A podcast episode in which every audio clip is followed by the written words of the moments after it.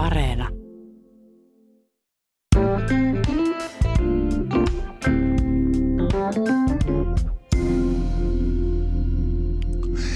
Takavuosina aina puhuttiin, että joulupäivää ja jouluaattoa lukuun ottamatta Suomessa järjestetään ravit vuoden jokaisena päivänä.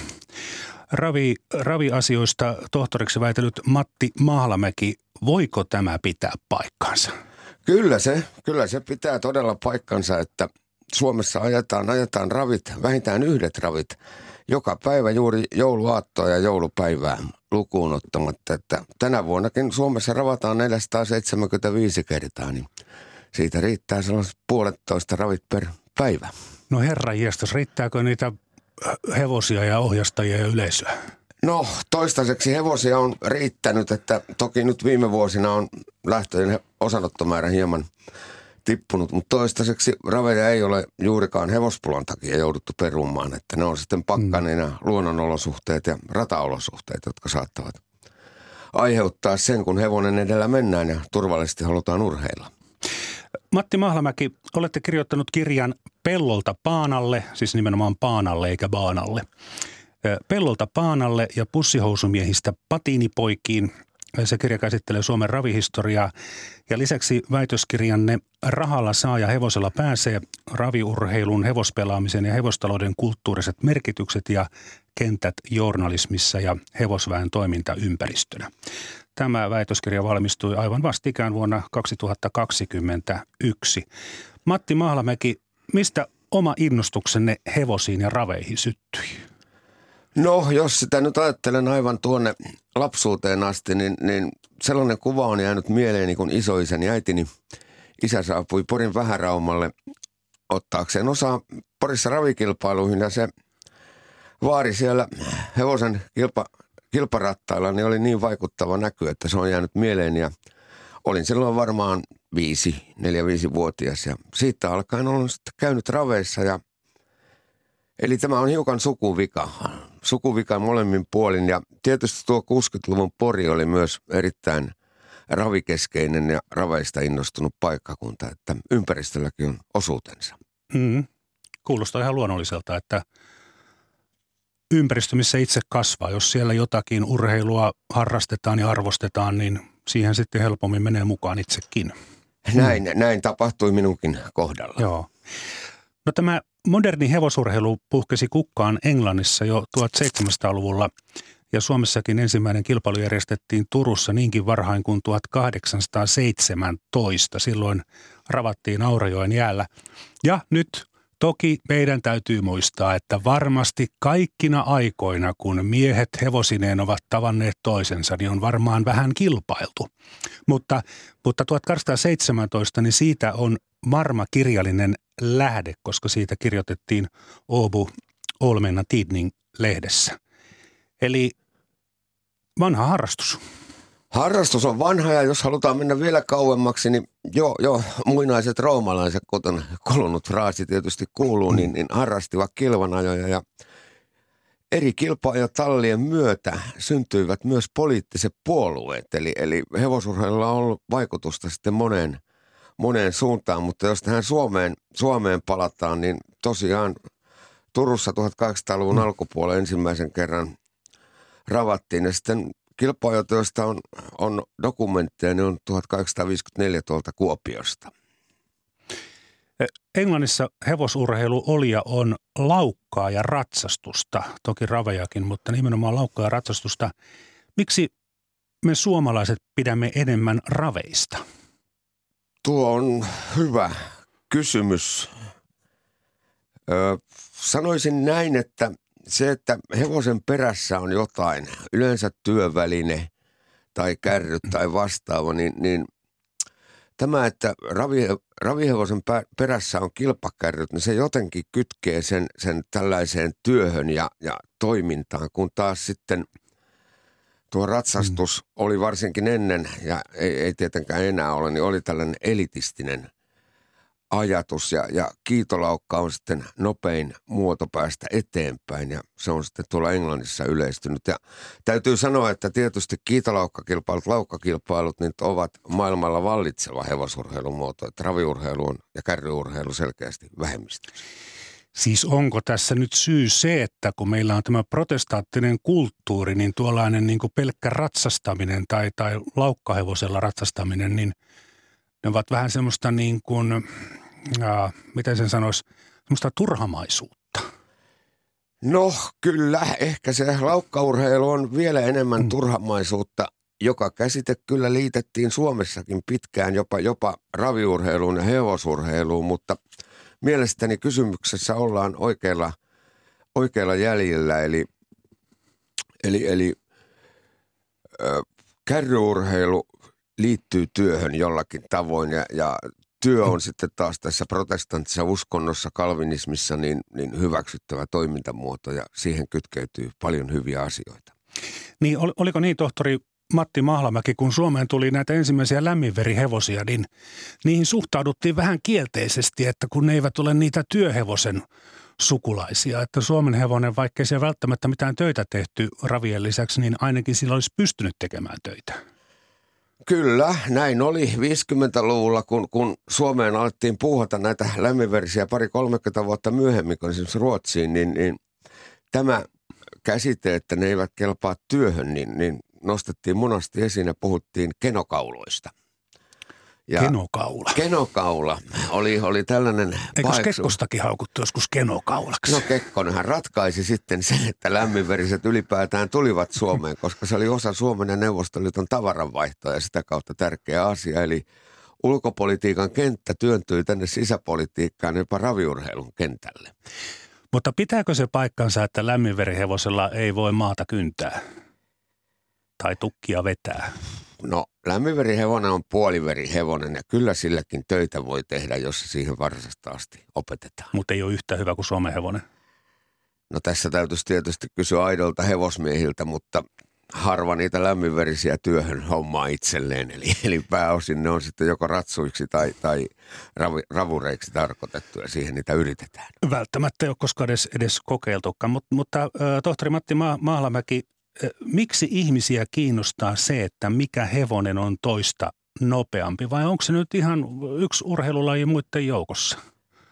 No raviurheilu on urheilua ja, ja nopeus ja paremmuus on aina kiinnostanut ihmisiä ja näin se on mielestäni myös tässä raviurheilussa. Toki joskus tulee mieleeni, kun olin, olin Teivon raviradan toimitusjohtajana ja kunnioitetun eläinlääkäri Jukka Houtun kanssa katselimme sieltä ylhäältä, kun hevoset kiertelivät sitä soikiota, niin Jukka loi hei lausumaan siinä, että Matti, miksi meitä kiinnostaa, jos joku kiertää tuon soikion sekunnin nopeammin kuin toinen? Tämä on ihan perustavaa laatua oleva kysymys. Mitä vastasitte siihen?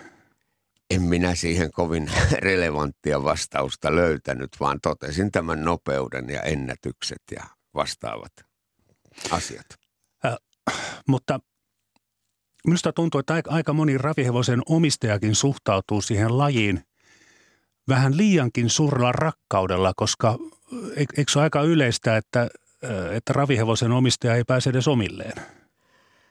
No se on enemmän kuin yleistä, eli, eli kyseessä on harrastus. Myös omistamisen kautta kyseessä on harrastus, että sanotaan 5-10 prosenttia hevosista – kattaa ylläpitokulunsa, varsinkin jos ne ovat vierailla valmennettavina. Ja tätä kautta se on, se on harrastus, että se, että hevosmiehet kylpevät rahassa, niin se on ajatuksellinen harha. Ja toisaalta sitten kun joku ostaa purjeveneen, niin harvoin siltä kysytään, että paljonko sillä tienaat. Että joka kysymys varsin usein esitetään hevosten kyseessä ollen. Niin, toi on muuten ihan totta.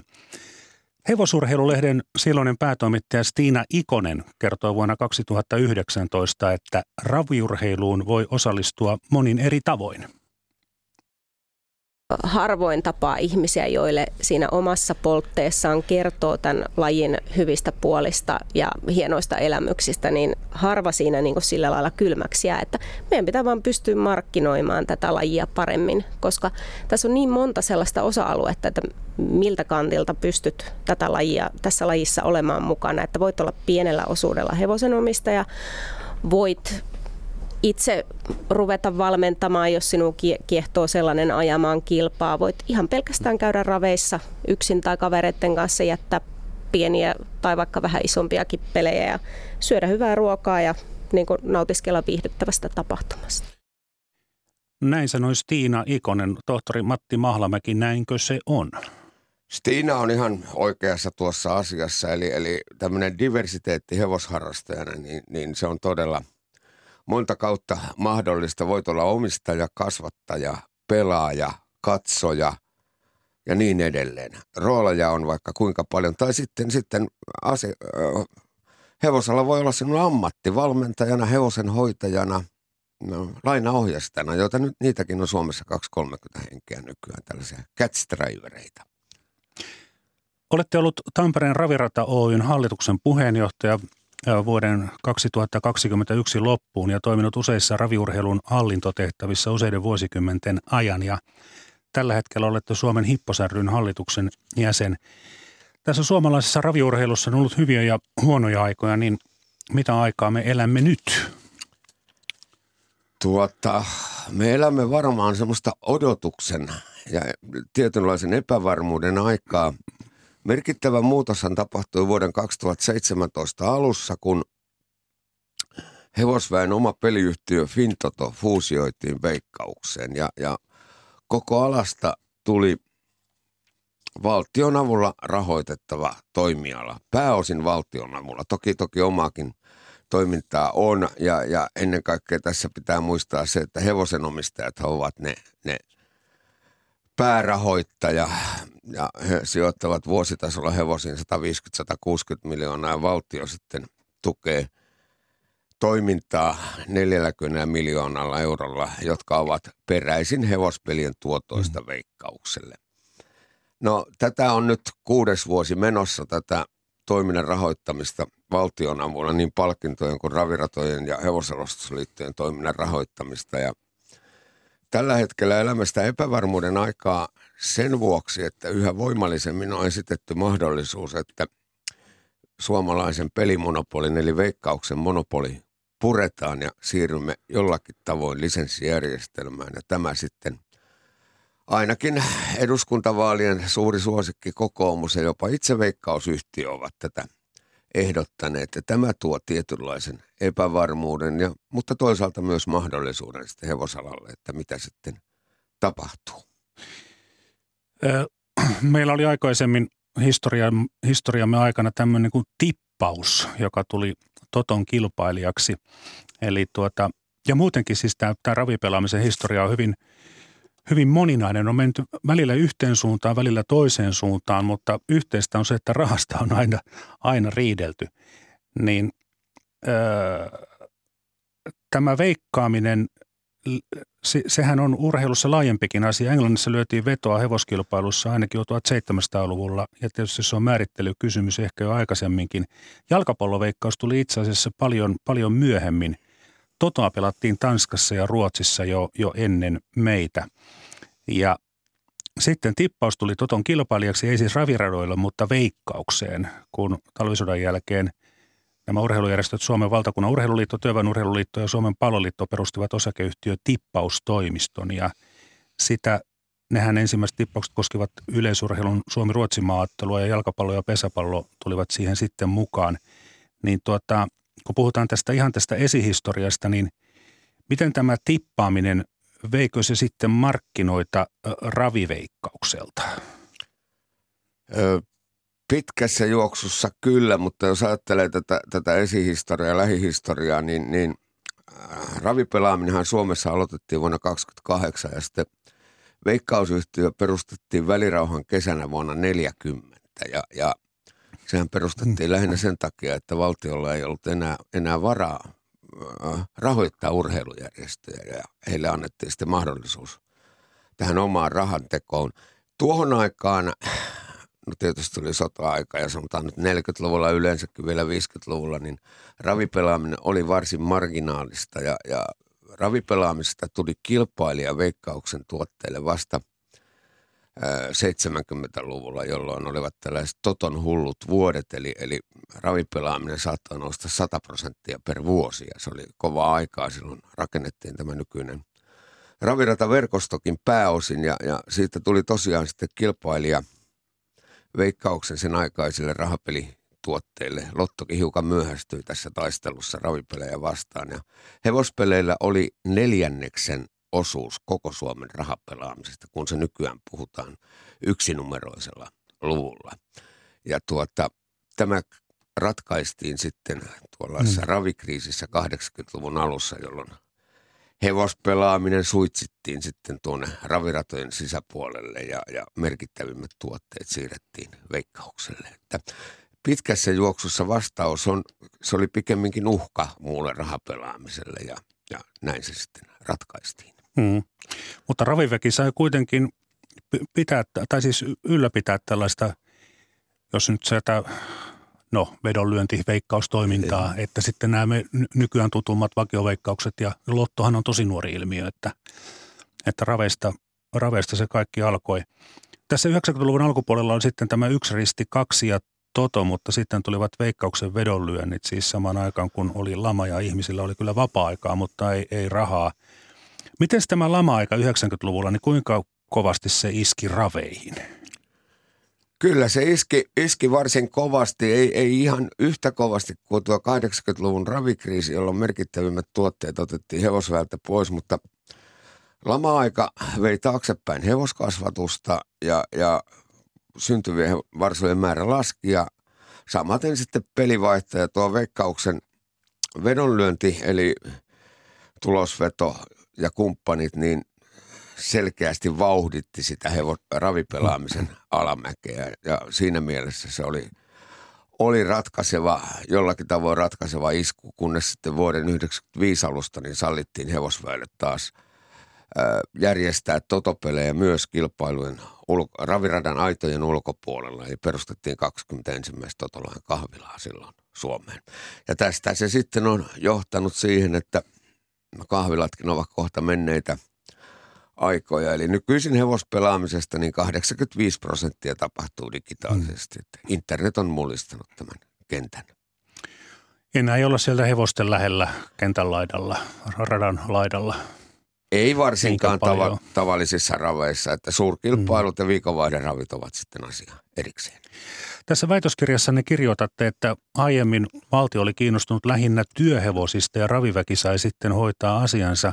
Myös ravipelit aivan itse osana kansalaisyhteiskuntaa, mutta sitten 1980-luvulla valtion ote alkoi tiukentua ja sitten huipentumana oli pelifuusio 2017, jolloin, jonka jälkeen sitten ravipelaaminen oli kokonaan osa isoa veikkaa veikkausta, niin meneekö tämä nyt sillä tavalla, että veikkaus ottaa rahat, tilittää valtiolle ja valtio sitten avustaa raha, ur, raviurheilua sen verran kuin haluaa? Toimittaja juuri sanoi tuo tulevaisuuden kuvan, jota ilmeisesti tapahtuu, tapahtuu vuodesta 2024 alkaen. Eli, eli toi kertomus siitä, siitä, että aluksi tämä hevospelaaminen oli varsin marginaalinen ilmiö tuolta 20-luvun lopulta aina tuonne 60-luvun loppupuolelle saakka, mutta sitten se alkoi kasvaa niin kuin tässä äsken tuli, tuli ilmi ja tuli näiden hevospelien jako sitten 80-luvun alussa ja hevospelien toinen jako toteutettiin sitten 90-luvun puolivälissä, jolloin jälleen siirrettiin veikkaukselle parhaat hevospelit ja sitä kautta niin kuin ala pidettiin sopivan säyseänä. Tämä on minun käsitys asiasta. Joku muu voi olla tietysti eri mieltä, eri mieltä ja, ja itse näen niin kuin tästä 80-luvulla alkaneesta kehityksestä selvän jatkumon tuonne 2017, jolloin tämä peliyhtiön fuusio, fuusio tapahtui ja, ja kaikki, hevos, kaikki pelit siirrettiin niin raukuun Fintoto tuon uudistetun veikkauksen alle. Ja tosiaan tämän hetken tilanne on se, mitä kuvailitte tuossa, eli, eli veikkaus tilittää, tilittää arpajaislain mukaisesti kullekin edunsaajaministeriölle osansa ja, ja hevosväen edunsaajaministeriö on maa- ja metsätalousministeriö, joka sitten avittaa raviratoja ja keskusjärjestöä. Mitä tulee sitten tuohon tulevaisuuteen, niin parhaillaan on käsittelyssä uusi hevosalan hevospelaamisen puitelaki, joka lopullisesti katkaisee sitten tämän hevosvedonlyönnin ja edunsaajan yhteyden ja, ja jatkossa hevosväki on sitten muiden valtion avunsaajien joukossa pyytämässä omaa hmm. osuuttaan. Onko se sitten tuo nykyinen 40 miljoonaa vai jotain muuta, niin tulevaisuus sen näyttää. Sanoisin, että tilanne on epävarmempi kuin, kuin aiemmin, jolloin ei, ei suoranaisesti laki määrää, määrää tuota, mitä, mitä kuuluu hevospelien tuotosta antaa hevostaloudelle. Toki tässä on tuollainen parlamentaarinen yhteisymmärrys siitä, että merkittävää muutosta kenenkään edunsaajan, siis sen paremmin sosiaali-, kulttuuri-, urheilupuolen kuin hevospuolen osuuksissa ei, ei lähivuosina tapahdu, mutta sitten kun miettii tuota valtion rahatilannetta noin tavallisen kansalaisen silmissä, niin vaikea on kuvitella, että kenenkään edunsaajan ö, osuudet kovasti nousisivat. Ja jos nyt muistan oikein, niin mainitsit jo aikaisemmin, että tuota, ö, muut, siis tämä valtiolta tuleva apu tai miten se nyt sanoo, siis ravi-ihmisten rahojahan nekin on, kun, kun ihmiset pelaavat ravipelejä, se 40 miljoonaa, niin, niin tuota, sitten muuta kautta raviurheiluun tulee rahoitusta, se oli siis 160 miljoonaa. 150-160 miljoonaa omistajilta, kyllä. Eli tämä tarkoittaa sitä, että yhteensä semmoinen 200, eli tämä tuota, tämän pelaamisen ja valtion kautta tulee siis viides osa. Joo. Eikö se ole aika vähän? Se riippuu tietysti, miltä kannalta asiaa katsoo, että moneen muuhun alaan tulee vielä vähemmän. Että ainahan voidaan esittää kysymys, että onko hevostalouden tukeminen valtion primääritehtävä vai ei. Niin. Aikaisemmin, aina tuolta 1500-luvulta alkaen, se on tietysti ollut, ollut, koska piti jalostaa sotahevosia ja sen jälkeen työhevosia ja, ja piti huolehtia huolehtia ylipäätään, että, että maassa on hevosia mahdollisimman isoja ja kokkaita ja vetovoimaisia, niin, niin silloin se on ollut enemmälti perusteltavissa, että nyt sitten mm. se pitää perustella toisin argumentein. Toki tässä täytyy muistaa, että hevosala työllistää 15 000 ihmistä Suomessa ja se on, se on työllistää enemmän kuin Lapin matkailu, niin siinä mielessä ala on tärkeä. Tohtori Matti Mahlamäki, tässä väitöskirjanne sanavalinnoista päätellen, siis ette väitöskirjassanne sano suoraan, mitä mieltä olette. No eihän se välttämättä tieteeseen kuulukaan, ne omat mielipiteet, mutta sanavalinnoista sain sellaisen kuvan, että mielestäni olisi parempi, jos raviväki itse keräisi rahat itselleen ilman tätä rahojen kierrätystä. Joo, se nyt perustuu näkemykseni tähän sen arki, arkijärkeen. Eli mitä enemmän rahoja kierrätetään eri paikoissa, niin yleensä jokainen ottaa omansa ja, ja se lopullinen edunsaaja saa aina vähemmän. Niin, niin. Meitä on moneksi, jotkut ovat aivan innoissaan raveista ja toiset taas ei. Millaisen kosketuksen ravikulttuuriin sai toimittaja Iiris Mattila? Kuunnellaan äänite vuodelta 2006. No, mutta me lähdimme Antin kanssa sitten tekemään lähempää tuttavuutta hevosten kanssa sinne varikkoalueelle, tai miksi sitä nyt hevosmaailmassa kutsutaan. Siellä törmäsin ohjastaja Antti Teivaiseen, joka näytti siltä, että muutama kierros oli jo takana. Sä oot kans kyllä aikamoisessa kondiksessa. No kyllä joo, että nyt tuli huono keli tosiaan, että olisi ollut kivempi, kun olisi ollut noin pakkaskelit ja puhas lumi, niin sitten tämä hommakin olisi ollut paljon mukavampaa. Tämä on aivan uskomatonta, miten hirveästi tota rapaa lentää teidän päälle. Mutta eikö se ole haittaa jo näkyvyyttäkin? No joo, että kyllä siinä tietenkin totta kai, kun sitä hevosten kaviosta ja toisten kaviosta lentää tosiaan, niin sitä näkökenttä menee huonoksi, että laseja me pidetään tässä päässä ja verk- verkkolaseja on välillä, että mutta kyllä siellä tarkkana tällä kelillä saa olla, että kyllä siinä välillä tosiaan näkyvyys on huono. Onko tämä nyt semmoinen niin pahin mahdollinen ajokeli?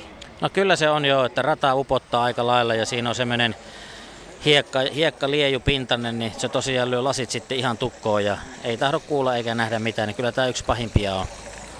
Mikäs tämän homman sitten se viehätys on parhaimmillaan?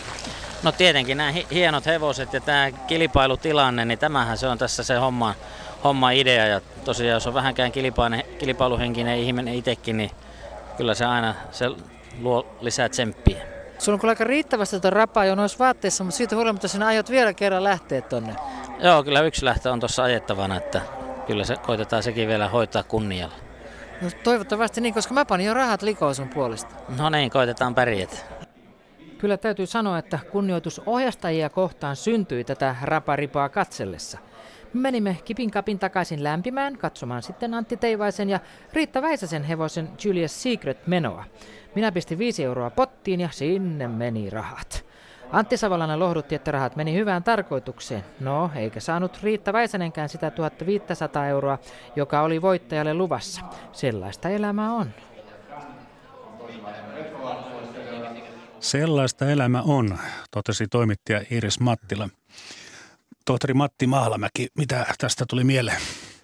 No tuli mieleen tuo tallialue ja keskustelut siellä ja, ja sitten toisaalta tuosta toimittajan näkemyksestä, niin, niin tuli mieleen, kuitenkin hän suhtautui positiivisesti asiaan ja, ja näki tuon lainaohjastajan arjen, joka ei ole ihan sitä samppaniaa nauttimista tuolla voittajakehässä, vaan, vaan siihen kuuluu paljon muutakin. Ja samalla jonkinnäköinen innostus paistoi kuitenkin läpi niin, niin haastattelijoilta kuin haastateltavalta. Itse en ole mikään ravi-ihminen, mutta tuota, minut ystävä vei puoliväkisin kokemään juhannusraveihin ja täytyy sanoa, että, että jos nyt on joku kuuntelija, joka ei tippaakaan kiinnostunut raviurheilusta, niin kannattaa käydä kokemaan juhannusraveissa. Se on ainakin kerran elämänsä aikana. Se on kokonaisvaltainen kokemus samalla kun ihan, ihan kuin astuisi suoraan jonnekin 50-luvulle. Vanha rata, vanhat rakennukset, leppoisa tunnelma, hyvin semmoinen pienimuotoinen – itse asiassa vähän niin kuin epäkaupallinenkin. Toki siis pelata saa ja kanankoipia on myytävänä, mutta tuota, tuli semmoinen tunne, että ihmisenä olin hyvin tervetullut sinne, eivätkä, eivätkä vain niin kuin rahani, että, että se oli aivan erilainen kokemus kuin se, että käynyt, käy jossain jalkapalloottelussa tai jääkiekkomatsissa tai, tai muualla, niin siinä oli semmoinen, semmoinen niin kuin ravivään harras semmoinen niin kuin hartaustilaisuus, mukava tunnelma. Maalasinko minä nyt vähän liiankin isolla pensselillä? Ei laisin. Tuli mieleen muutaman sosiologin lausumat tuosta, että ravit ja pelaaminen on ikään kuin hartaustilaisuus, jossa istutaan tiukasti paikoillaan ja mietitään asioita. Ja toki Kokemäki eroaa tästä ehkä niin, että se on todella aikamatka tuonne 50-60-luvulle rakennusten ja, ja ympäristön puolesta, mutta toisaalta siellä on sitten näitä moderneja elementtejä, eli pelaamista ja ruokaa ja ennen kaikkea se on sosiaalinen tapahtuma jossa tapaa jopa julkiksia Timo Soinista ja, ja joskus... Hänkin oli paikalla, näin juu, kyllä. Mm. Ex-ministeri Aki Lindeenistä alkaen, jotka – silloin tällöin vierailevat tuolla Kokemäelle ja, ja monet muut, että itsekin olen siellä käynyt ensi kertaa pikkupoikana ja sitten minä ravitoimittajan roolissa, Suomen hippoksen virkamiehen roolissa ja ihan katsojanakin tietysti sitten näinä viimeisinä vuosina, että mm. mitä on, on tässä ollut ja on Kokemäki on omalla tavallaan aivan uniikki paikka. Minua viehättää se Kokemään raviradan historia. Kokemään kartanon isäntä Erik Grönlund lahjoitti 18 hehtaaria maata ravikäyttöön. Hän oli itse kovia ravimiehiä ja hänen hevosensa Sasuke on haudattu raviradan keskikentälle. Ja Satakunnassa oli tarvetta uudelle raviradalle, koska sodan aikana Saksan ilmavoimat käytti Porin ravirataa ja sodan jälkeen sitten samaa rataa käyttivät suomalaiset myös, myös ilmailutarkoituksiin – Tosin tohtori Matti Mahlamäki, onko se Porin rata nyt sitten kuitenkin käytössä, vaikka se oli välillä saksalaisilla? Kyllä, Porin rata on edelleen samalla paikalla noin kahden kilometrin päässä keskustasta, joka on ihan erinomainen sijainti, missä se on, se on ollut. Et tosiaan sodan aikana se oli, se oli muussa käytössä. Mm. Mutta tämä Grönlund, hän siis lahjoitti tosiaan 18 hehtaaria maata ravikäyttöön, niin – taisi rakastaa hevosia ja raveja? No, se on aika lievästi sanottu. Erik E. Grönlundista. Oliko hän hullaantunut hevosiin? Hän oli suorastaan hullaantunut hevosiin. Hän oli Kokemään kartanon omistaja, jonka, jonka, joka minulla oli kunnia tavata nuorena miehenä. Hän oli silloin jo ikämies ja hän oli myös suuri Tanskan ystävä. Ja Ahaa. hän, hän viihtyi kovasti tanskalaisten voileipien ja hyvän valkoviinin seurassa, kuten kuka tahansa meistä tietysti viihtyisi. Ja, ja hän toi sitten 60-luvulla jo ensimmäisiä lämminverisiä myös Tanskasta. Että hän ei ollut pelkästään Suomen hevosmies, mutta hän oli niin kuin hevosmies ja yhdennäköinen mesenaatti tälle alalle ihan, ihan sydänjuuriaan myöten. Mm. No näistä lämminverisistä. Sarme Asserdal on, on nimi, joka on varmasti ainakin hieman ikääntyneimmille suomalaisille täysin tuttu, vaikkei ravihevosista muuten mitään tietäisikään. Tämä hevonen oli aikoinaan siis todella iso, miten se sanoisin, niin, julkisuuden hevonen. Asserdal oli 70- ja 80-luvujen 70-80-luvuilla niin poikkeuksellisen hyvin, hyvin menestynyt tamma ja Sarme Asserdal matkusti myös ulkomaille ja ihan lentokoneessakin on aika hauska kuva Finnarin koneesta, kun sinne oli tuota penkkejä, ihmisten penkkejä siirretty pois ja sitten tuotu tämmöinen ravihevosen pilttu asennettu sinne lentokoneeseen. Tämän ensimmäisen lentokonekuvan äh, kyllä muistan, sitä päiviteltiin, että onpa arvokas hevonen, kun saa matkustaa lentokoneella. Tohtori Matti Mahlamäki, menikö tämä nyt vähän niin kuin, vähän niin kuin överiksi, että sitten ruvettiin hevostakin kuljettaa lentokoneella? On, oli, oliko se nyt ihan asiallista? Niin ja kaiken lisäksi ykkösluokassa. Niin, niin, niin. muuten oli. Joo. tuota, ei se mitenkään överiksi mennyt. Kyllä jo 70-luvulla hevosia kuljetettiin parhaita hevosia kilpailusta toiseen lentokoneella. Ja Sarme nyt oli ensimmäisiä suomalaisia, joka tällaiseen kunniaan sitten sai. Ja se Sarme Assendal oli jollakin tavoin hevosurheilun Paavo Nurmi. Se, hän, tämä hevonen ikään kuin juoksi raviurheilun ja – Suomen raviurheilun maailmankartalle ja, ja sitten tavallaan raviurheilun koko Suomen kartalle. Pihtiputaan mummokin tiesi, mikä on Sarme Assedal. Ja niin, te... ja mikä siinä vaikka lentää lentokoneella, kun tienaa, tienaa tarpeeksi, niin tota, eihän sitä nyt kannata hitaalla tavalla mennäkään työpaikalle, että Ei, lentokone on ihan hyvä, hyvä, hyvä kikka. Ei tietenkään, ja se innostus niin kuin sarmeen, se, se niin kuin poiki ihan ihmeellisiä asioita, mm. että hevosen ohjastaja Heikki Korppi, niin hän esiintyi tyttöjen ja poikien paperinukkena. Ja, ja Sarmen käytetty kenkä, hevosen käytetty kenkä oli postipankin yleisökilpailun pääpalkinto. Aika vaikea kuvitella nykypäivänä ja automerkkejä myytiin sloganilla maanteiden sarme. Tällaista kaipaisi tietysti nykyhetkenkin suomalainen raviurheilu. Sarme Asserdal tuli eläkepäiviksi Suomeen vuonna 1995, siis herra jestassi, siitähän on jo melkein 30 vuotta aikaa. No niin, tässä ovat äänessä Heikki Korpi, Irmeli Lehtioksa ja Timo Eve ja toimittajana on Ari Koponen. Miltä se tuntui ajaa Sarme Asserdalilla, josta sitten tuli tällainen legenda, ja joka tavallaan nostatti tämän suomalaisen raviurheilunkin ihan eurooppalaiselle huipulle. Kyllähän se hienoa on tietenkin, että harvo saa tommosia hevosia ja silloin se oli justi uutta. Uutta. Kaikki oli niin innolla mukana siinä, suuri yleisö ja lehdistöt ja kaikki, että se oli tosi hienoa aikaa. Se oli ruotsalaissyntyinen. Eikö sitä sitten uskottu, että Pohjoismaissakin voi syntyä näin hienoja ravihevosia? No eiköhän tämä ollut varmasti ensimmäinen ja mitä oli näin, näin hyviä hevosia syntynyt Pohjoismaissa. Että, että oli se uutta koko täällä Skandinaaviassa. Täällä. Ermeli Lehtioksa, sinä hoidit sarmia jo pienenä. Millainen hevonen se oli?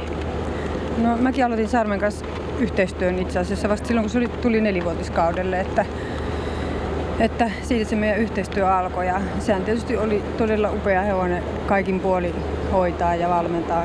Siinä ei ollut mitään suuria vaikeuksia koskaan ja se osoitti semmoista valtavaa itsenäisyyttä ja ja tietysti kaikki nämä muut hienot ominaisuudet päällä. No, miltä on tuntunut sitten nyt seurata näitä Sarmen matkoja Ranskaan ja Saksaan ja tätä kotiin paluuta? Onko sitä pitänyt tarkkaan seurata, että missä se nyt matkaa? No kyllähän sitä aina sille ollut selvillä, että missä se milloinkin on ja Varsoja tulee tasaiseen tahtiin. Ja nyt kun sain kuulla, että Sarme on tulossa Suomeen, niin en niin yhtään empinyt, ettenkö tulisi vastaan. Entäpä Heikki, miltä tuntuu, kun äh, Sarme Aserdan nyt on tullut tänne takaisin kotisuomeen eläkepäiviä viettämään? Joo, kyllähän se hieno on sillä, että se on hyvä tamma ja se on antanut niin paljon raviurheilua, että kyllä se hieno homma, että se tuli takaisin kotiin. Se on tulossa. Ja siinä se nyt tyytyväisenä porkkanoita rouskuttelee ja Seppele kaulassa omistaja Timo Eve. Tässä kun päivän sankari ei kovin kummoisia lausuntoja halua pitkien reissujen jälkeen antaa, niin miltä omistajasta tuntuu nyt yli 10 vuoden Euroopan kiertueiden jälkeen, kun 22-vuotiaana tämä Tamma jää eläkepäiviä viettämään? No mukavahan se, että sama, sama vanha kamraatti pääsee takaisin kotimaahansa, että sehän on sovittukin sillä lailla, että se vaan on siitoksessa siellä ja sitten kun se aika loppuu siellä, se palaa sitten taas tänne Suomeen takaisin. Että tällä on kaikki niin loppujatko ihan selvää, mitä sille se saa olla ja katella niin kauan kuin elää. Hyvät eläkepäivät odottavat ja vihreät niityt. Kyllä. Minkälaisia jälkeläisiä seitsemän varasaahan tuolla Euroopan kiertueella tuli, niin on... No, yksi ainoa varsa semmoinen, kun kotoa lähtiessä astutin semmoisella Roadmap-nimisellä orilla ja siitä tuli ainoa, se meni 14.4 ja 600 Suomen tuhatta suunnilleen tienas ja se on paras, mutta nyt siellä on kaksivuotias semmoinen, mikä on 18 mennyt, että se tuntuu, että se jonkunlainen hevonen on, mutta etupäässä huonolla menestyksellä on jälkeläiset ollut, mutta sitten varsan varsat on ihan mukavasti mennyt, että niissä ei pitäisi olla mitään, mitään suurempaa, mutta ei tämmöisen, tämmöisen mamman jäljille pääse yksi ikävarsa vielä, että tuskinpa koskaan, mutta kuitenkin, että aina sitä on mukava toivoa semmoisia. Nyt pitäisi olla kantavana vielä huippuorista, että jos se vaikka olisi sitten tämä viimeinen, joka menee. Näin sanoi Timo Eve. Tohtori Matti Mahlamäki, mitä tästä jäi mieleen? No se oli osa tuota Sarme Assedalin sanotaan tämmöistä tarinaa, tuhkimotarinaa. Siinä mielessä, että Sarmehan oli alun perin halpa huutokauppavarsa Ruotsissa, Ruotsista, jonka Timo Eve osti ja, ja teki siitä maailmantähden. Ja Timo Even kunniaksi on vielä sanottava se, että hän ei pelkästään keskittynyt kansainvälisiin kilpailuihin, vaan kilpailutti sarmea myös ympäri Suomea, pienemmilläkin raviradoilla. Ja tämä nimenomaan nostatti sitä innostusta sitten joka puolella mm. maatamme. Ja, ja vielä loppuun asti Sarme oli ravijulkisuuden palveluksessa, kuten tästäkin ääninäytteistä mm. näimme. Mutta Timo Eve olisi tosiaan voinut tienata enemmän rahaa, jos olisi keskittynyt vain niihin isoihin kilpailuihin, mutta nimenomaan halusi tuoda hevosensa pieniin kilpailuihin. Kyllä, minä antaisin hänelle tästä mm. kunnian, että hän kilpaili ihan tuota Suonenjokea ja vastaavia paikkakuntia myöten. Ja, ja totta kai se oli iso asia, kun, kun kansa tiesi, mikä Sarme on, kun se saapuu omalle paikkakunnalle. Se oli ihan käsittämätöntä suosio. Voidaanko sanoa, että mikä hevonen on ollut Suomen raviurheilun kaikkein paras vai onko vähän epähienoa edes kysyä sitä, kun senhän voi määritellä monella eri tavalla? Toimittaja on tässä aivan, aivan oikeassa, jos me ajattelemme, että onko nyt Vieskeri, mm. joka oli viisi ravikuninkuutta, parempi kuin Sarme Assedal, joka juoksi Suomen maailman ravikartalle. Ja sitten kun nämä juoksut tapahtuvat eri aikoina ja, ja erilaisissa olosuhteissa, niin vertaaminen on tosi vaikeaa. Nämä kaksi, jotka mainitsin, ovat molemmat erinomaisia hevosia. Hmm. No tuota, Ennen auto- ja traktoriaikaa hevosiahan tarvittiin miltei kaikkeen. Pelto- ja metsätyöt, tavaroiden, ihmisten kuljetus. Ainakin näin maalikkona ajatellen, että näille hevosille tärkeimpiä ominaisuuksia olivat nimenomaan voima ja sitkeys, ei niinkään nopeus, mitä sillä nopeudella oikein tekee. Mutta missä vaiheessa ruvettiin sitten jalostamaan hevosia vain ja ainoastaan ravikäyttöön? No kuten tuossa alkupuolella juttelimme, niin ravejahan on Suomessa järjestetty jo tuolla 1800-luvulla ja osin myös valtio oli, oli tässä mukana, eli sitä nopeutta suosittiin näissä niin sanotussa valtionajoissa, mutta ne olivat marginaalisia verrattuna kansalaisyhteiskunnan kilvanajoihin. Ja, ja hevosen tarkoitus oli julkisen vallan näkökulmasta nimenomaan työ. Metsätyö ja, ja, ja maanviljelystyö.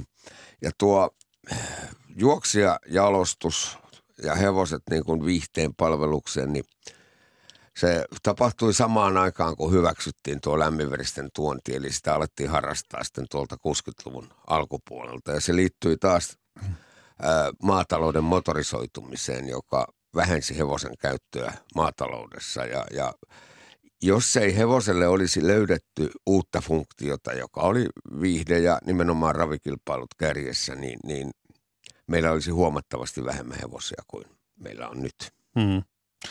Niin, siinä 50-luvulla, 50-luvulla ja sitten 60-luvulla meillä alkoi näkyä raviradoilla lämminverisiä, niin ää, ravi, raviaiheesta tohtoriksi väitellyt Matti Mahlamäki, tämä ajankohta 5-60-luku, jolloin lämminveriset tulivat sitten Suomeen, niin, niin pitääkö sanoa, että vasta silloin vai jo? Kyllä, jos no, on kaksi vaihtoehtoa, niin laittaisin Ruksin kohtaan vasta. Niin, koska Ruotsissa oli ollut, Kyllä. ollut jo pitkään. Kyllä. Mm-hmm. No nyt sitten tämmöinen tyhmä kysymys täytyy selvittää vielä, että mitä eroa on lämminverisellä ja tavallisella hevosella? Siis Suomen hevosella. Niin. Lämminveristä on jalostettu juoksijaksi huomattavasti kauemmin kuin Suomen hevosta. Ei mitään sen kummempaa. No molemmat on minun mielestä, en ole jalostustieteilijä, mutta puoliverisiä hevosia. Eli ne eivät ole täysverisiä, eivätkä puhtaita kylmäverisiä, koska Suomen hevosellakin löytyy niitä lämminverisiä sieltä 7-8 sukupolven takaa, takaa kuitenkin sukutauluista, niin, niin käyttötarkoitus ja sitten kulttuurin nimeäminen, nimeäminen niin, niin ne ovat ne suurimmat muutokset. Totta kai kun ajattelee, että Suomen hevonen on ollut pääosin ö, työhevonen, niin se ei, sillä ei ole yhtä paljon nopeita soluja kuin lämminverisellä. Niin, niin. Mutta käsittääkseni suomalaiset rakastavat edelleen Suomen hevosia ai, aika paljon, niin vaikka ovat paljon hitaampia kuin lämminveriset, niin tuota, johtuuko se siitä, että Suomen hevoset ovat jotenkin niin kuin lähempänä meidän suomalaisten sydämiä ja ehkä muistuttavatkin enemmän meitä suomalaisia kuin lämminverihevoset, koska suomalaisethan mehän olemme tämmöisiä vähän hitaampia, mutta jaksamme taakkaa kantaa. Kyllä, tästä on... ole edes komeita. Joo, vaan, vaan jäykkäniskaisia ja lyhytjalkaisia, kuten sanoi sosiologi Rantanen yhdessä tutkimuksessa, jossa hän totesi, että Suomen hevosesta tuli suomalaisempi kuin hmm. suomalainen ihminen itse. Ja, ja tämä, miten me sitten rakastamme sitä, niin suomalainen hevonen on osa tämmöistä kansallista symboliikkaa ja mytologiaa ja, ja siihen pohjautunut tämmöinen sosiaalinen mielikuvitus niin on, on tuottanut meille käsityksen eri, eri niin yhteiskunnan joukkoja ja ryhmiä yhdistävästä kansallisesta intressiyhteisyydestä, sanoo Hannu Nieminen, viestinnän professori Helsingin Kansallinen intressiyhteisyys. Joo, joo, Suomen hevonen sitoo yhteen suomalaisia. Tämä on se sanoma ymmärtääkseni, jota, jota Hannu Nieminen haluaa tuoda esiin. Niin, se on kuitenkin symboli juuri on, se on symboli. Ja, ja sitten taas äh, Harri Melin, arvostettu sosiologi, niin toteaa, että Suomessa on kaksi merkittävää kansanliikettä, joista kuninkuusravit on toiseksi suurin. No mikä on se suurin? Herättäjäjuhlat. Jälleen tulemme tähän, että olemmeko sittenkin hartauden äärellä. Mm. Tästä historiasta vielä, niin tuota, kuten alkupuolella puhuttiin sitä, että ravejahan järjestettiin nimenomaan jäällä ympäri, ympäri Suomea, niin ensimmäinen varsinainen ravirata rakennettiin 1884 Helsingin maalaiskunnan Oulun kylään. Tässä täytyy olla tarkkana, kun historiaihmiset ovat tämmöisiä pilkunviilaajia. Se ei todellakaan tullut Helsinkiin, vaan Helsingin maalaiskunnan Oulun kylään, joka on nykyään osa Helsinkiä. Ja siellä järjestettiin sitten luonnollisesti Suomen ensimmäiset kesäravit. Oulunkylän rata oli jo moderni. Katsomoon mahtui melkein tuhat ihmistä ja hevosilla oli 14 pilttuuta ja katsojille jopa, jopa ravintola. No nyt taas tämä, tämä vanha, vanha kysymys uudestaan, että, että pitääkö sanoa, että rakennettiin jo 1884 vai vasta 1884? Kyllä Suomi, en, en nyt oikein tiedä kumpaa tässä sanoisin. Sanoisin, että kyllä Suomi oli näiden mm. ö, areenoiden rakentamisessa jotenkin, jotenkin mukana ja, ja Venäjällä mahdollisesti Pietarissa oli aiemmin ravirata, samoin Palttiassa oli merkittäviä raviratoja. Tallinnan hippodrooma oli 20-luvulla ihan, ihan maailmanlaajuisesti tunnettu, tunnettu, mutta Suomeenkin nämä pyrkimykset maaratojen saamiseksi niin, niin tulivat 1800-luvun puolivälin jälkeen. Toki niissä ravattiin sitten vain kesäisin kuitenkin, koska talvikautena niin jopa siihen aikaan vielä meren jäät ja järvien jäät ja jokien jäät tarjosivat ne areenat. Ja Suomen ensimmäiset totoravithan järjestettiin Helsingissä vuonna 1928 Pohjoisrannassa meren jäällä Helsingin edustalla. Mm-hmm. ilmastonmuutos ei vielä silloin ollut samassa mittakaavassa kuin nykyään.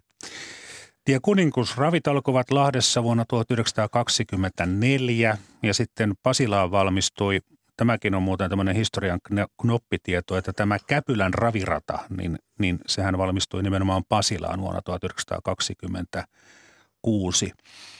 Ravejahan tässä täällä Käpylässä ei ole järjestetty pitkään aikaan, mutta – Minusta on aika mielenkiintoista, että semmoiset 5-6-vuotiaat natiaiset niin, niin bussipysäkillä kertovat toisilleen, että menevät ravikselle. Ja ravis on alue, jossa on nykyään ö, jalkapallokenttiä ja myös jääkiekko, kaukalo, luistirata. Niin nämä 5-6-vuotiaat ei välttämättä edes tiedä, että siellä on joskus ollut ravirata, mutta sen nimi on edelleen ravis. Eli, eli jotkut asiat sitten syöpyvät meidän kulttuuriin niin voimakkaasti, että – nimi jää, vaikka toimintaa ei ollut yli puoleen vuosisataa. Kyllä, näin on, näin on käynyt nimenomaan Käpylä ja Raviksen kohdalla. Kyse on niin kuin laajemmin ajateltuna ö, käsitteiden kantamasta merkityksestä. Ja näitä merkityksiä me käytämme käsitteissä joko tiedostaen ne tai tiedostamatta. Tässä tapauksessa tiedostamatta, koska natiaiset eivät tiedä, että siellä on ollut ravirata. Samanlainen ilmiö on Tampereella esimerkiksi Hippostalo, joka nyt on kyllä jo purettu, koska ravirata siirtyi reilu 60 vuotta sitten paikasta toiseen. Samaten Jyväskylässä on Hippoksen urheilualue vanhan raviradan tietämillä ja, ja pikkuhiljaa se perimätieto sitten häipyy, mutta nimi säilyy. Ee, siis Hippostalo Tampereella purettu, mutta sen nimi on Hippostalo. Öö, sen nimi oli Hippostalo ja nyt alueelle suunnitellaan Hipposalueelle uutta opiskelijataloa, jonka nimeksi tulee varmaankin Hippostalo jälleen. No niin, no niin. Juuri, juuri. No tästä totalisaattoripelistä saamme kiittää oopperaa. Tai no ei, ei, ei välttämättä, mutta tarina on ainakin niin hieno, että pakko mainita. Aino Aktee halusi järjestää arpajaiset kerätäkseen rahaa oopperatalon rakentamiseen ja laki sitten muuttui, mutta pitkään, pitkään sitä pohdittiin. Aino Aktee teki ehdotuksensa jo 1909, mutta vasta sitten vuonna 1926 Rikoslaista poistui rahapelaamisen kielto ja Tannerin hallitus vuonna 1927 sitten antoi asetuksen, jolla rahapelaaminen sallittiin. Silloinkin tämä läpimeno oli aika tiukka, äänet menivät tasan kolme kolme, mutta sitten pääministerin ääni ratkaisi. Eli, eli Väinö Tanner nyt sitten antoi sen viimeisen suostumuksensa, että nyt saa pelata rahasta raveissa. Mutta taas tämä, että tuota, Meillä tämä tapahtui siis 27. Entäs muut Pohjoismaat? Aiemmin tapahtui muissa, muissa, että tässä on tämä sama vähän tämmöinen syntirikosajattelu, joka liitettiin niin hiukan turhan aikaiseen raviurheiluun kuin erityisesti rahasta pelaamiseen. Max Weber hän sanoo, että sosiologi, että ihmisen ei pidä ansaita rahansa helpolla tavalla ja, ja tällainen rahapelit ja totalisaattori, niin se liittyi tämmöiseen huikentelevaisuuteen, syntiin ja rikoksiin. Ja se oli suorastaan rikoslaissa kielletty. Mm-hmm. Ja, ja aika pitkälti tämä vielä sitten on elänyt ihan tänne nykypäiviin saakka. Kunnon ihminen tienaa leipänsä hikeä valuttaen, mutta ei suinkaan pelaamalla. Näin on, näin mm, on. Mm. Ihan tähän loppuun vielä pari sanaa Vermon raviradasta. Sehän on siis Espoon ja Helsingin rajalla vuokramaalla. Helsingin kaupunki ilmoitti vastikään, että se ei jo uusia tätä vuokrasopimusta, joka menee siis umpeen vuoden 2030 lopussa. Tämä maa-alue on siis Espoon puolella, mutta se on Helsingin omistuksessa. Rakennetaanko sitten uusi ravirata jonnekin muualle vai, vai, vai onko meillä niitä tarpeeksi? Se on ehkä päivän, päivän kysymys. Tohtori Matti Mahlamäki, mitä mieltä te olette, että jos se toiminta Vermossa päättyy, niin tehdäänkö uusi rata lähelle Helsinkiä? Sitä on aika vaikea tässä vaiheessa sanoa. Yleensä raviradan elinkaari samalla paikalla on 50-80 vuotta ja näissä aikarajoissa yleensä sitten alkaa kärpäset häiritseen ihmisiä, hevosen hajua tulee ja meteliä ja asutus työntyy niin lähelle, että raviradan on vaikea siinä toimia. Toki poikkeuksiakin tästä on. Itse näen niin, että uuden ravikeskuksen rakentaminen maksaa semmoisen 15-20 miljoonaa. Ja ainakaan tässä nykyisessä rahoitusmallissa, niin sen rahoittaminen on aika vaikeaa. Näkisin, että niin Vermon kuin, kuin Teivonkin, jonka vuokrasopimus Tampereella tai Ylöjärvellä päättyy vuonna 2035 lopussa, niin, niin ainoa keino on säilyttää ne kilpa-areenat tapahtum- tapahtumakeskuksiksi modifioituina nykypaikallaan. Muuten, muuten niin, niillä on enemmän käyttöä. Silloin niillä on enemmän käyttöä. Muuten tilanne on, on hevosalan kannalta aika kinkkinen. Hmm, hmm. Kuunnellaan uutinen vuodelta 1978, kun Vermo oli valmis. Toimittajana on Aimo Nikulainen ja haastateltava on Risto Manerus.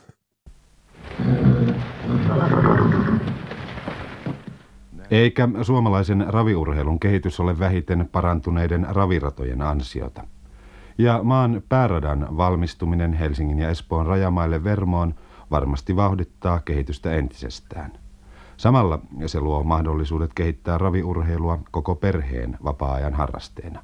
Onhan Vermossa tarjolla 1900-paikkainen lämmin istumakatsomo ja lisäksi täysin oikeuksin varustettu yli 600-paikkainen ravintolakatsomo.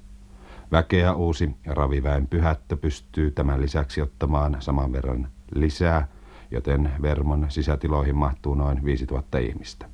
Lapsille on luvassa omat leikkitilat, hoitajat ja elokuvaesityksiä tunnin välein, mikäli hevoset eivät jaksa kiinnostaa.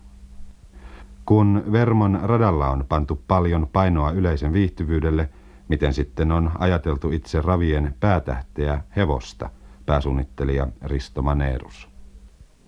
Hevoselle on tehty mahdollisimman miellyttävä teknisesti laskettu kavioura, kun hevonen tuolla kaviouralla juoksee 1,20 nopeutta, niin sen jalkoihin hevosen heikompiin kohtiin kohdistuva nivelrasitus on ainoastaan yksi kolmasosa verrattuna kaarikalistusten ansiosta verrattuna siihen, että hevonen juoksisi vasta- vastaavan kaarteen aivan tasaisella radalla. Lisäksi hevosten pesutilat, ajajien peseytymis- ja pukeutumistilat on otettu nyt huomioon, kun niitä ei Käpylässä ollut, täällä ne tulevat olemaan. Samoin ajajien tallikahviot ja muut viihtyisyyteen vaikuttavat tekijät, koska on täydestä työpäivästä kysymys. Matti Mahlamäki, mitä tästä tuli mieleen?